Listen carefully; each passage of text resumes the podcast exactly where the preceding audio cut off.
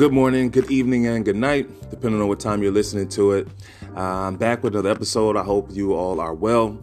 And I just want to talk briefly with you guys and just um, encourage you to make sure that you're paying attention to the sign of the times, people.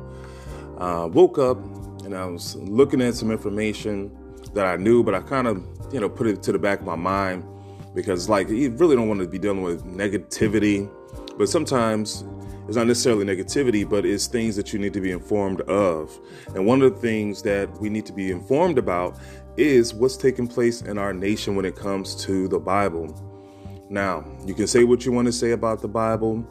Uh, yes, man has manipulated the Bible to suit their own needs. Okay, yes, people use certain scriptures out of context to prove whatever point that they're trying to prove. But I will tell you this I definitely believe in the God of the Bible. I believe that is true.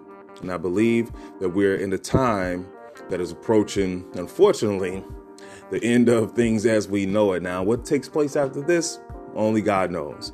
But when you think about the ban that's taking place on the Bible, or like how kids can't even have scriptures or use scripture. One girl was looking at, she was uh, trying to incorporate scripture into one of her essays, and then that became a problem. They don't want the Bible in the school. You can't even give Bibles out for free. Common sense would say, well, what's going on with this? Right? So you can't talk about certain uh, sexuality or transgenders, all these different things, like the total opposite. You got all these actors and uh, different celebrities coming out against uh, abortion, like your right for abortion. Now, granted, you know, things happen, I guess. I'm not a woman, so I can't speak for what you do. But same time, just like you want your right to choose, then that baby that's inside you probably wanted a right to choose as well, but they can't because they're not able to speak or take any action. So, okay?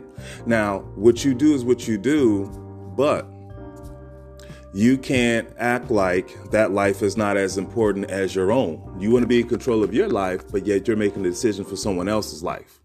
All right? Now, of course, if you've been raped, something like that, I understand. You definitely probably wouldn't want to keep a baby of somebody that raped you. I definitely understand that. But this is not meant to be a form of contraception. Um, also, when it comes to the black community, if you look back, do some research, go to a website called Black Genocide, you can see the origins of this whole program, the Negro Project, Margaret Sanger, and what their agenda was to get rid of the less desirable people, which would be uh, black folks. Okay. So by you participating in something like that, okay, you're helping to destroy the black race okay, or race, I guess. Well, we're people, but we've been identified as black or African American, whatever other title they put on us every couple of years, whatever you call it. But we're all really just children of God. And I don't believe and I know that God is not the author of confusion, but yet there is so much confusion in the land. But then when we really sit back and think about it, why is this taking place? A lot of this is taking place because we're not doing anything. We're not stepping up to the plate and standing on our, our, our principles, you know, from the destruction of the family. It's just so much going on.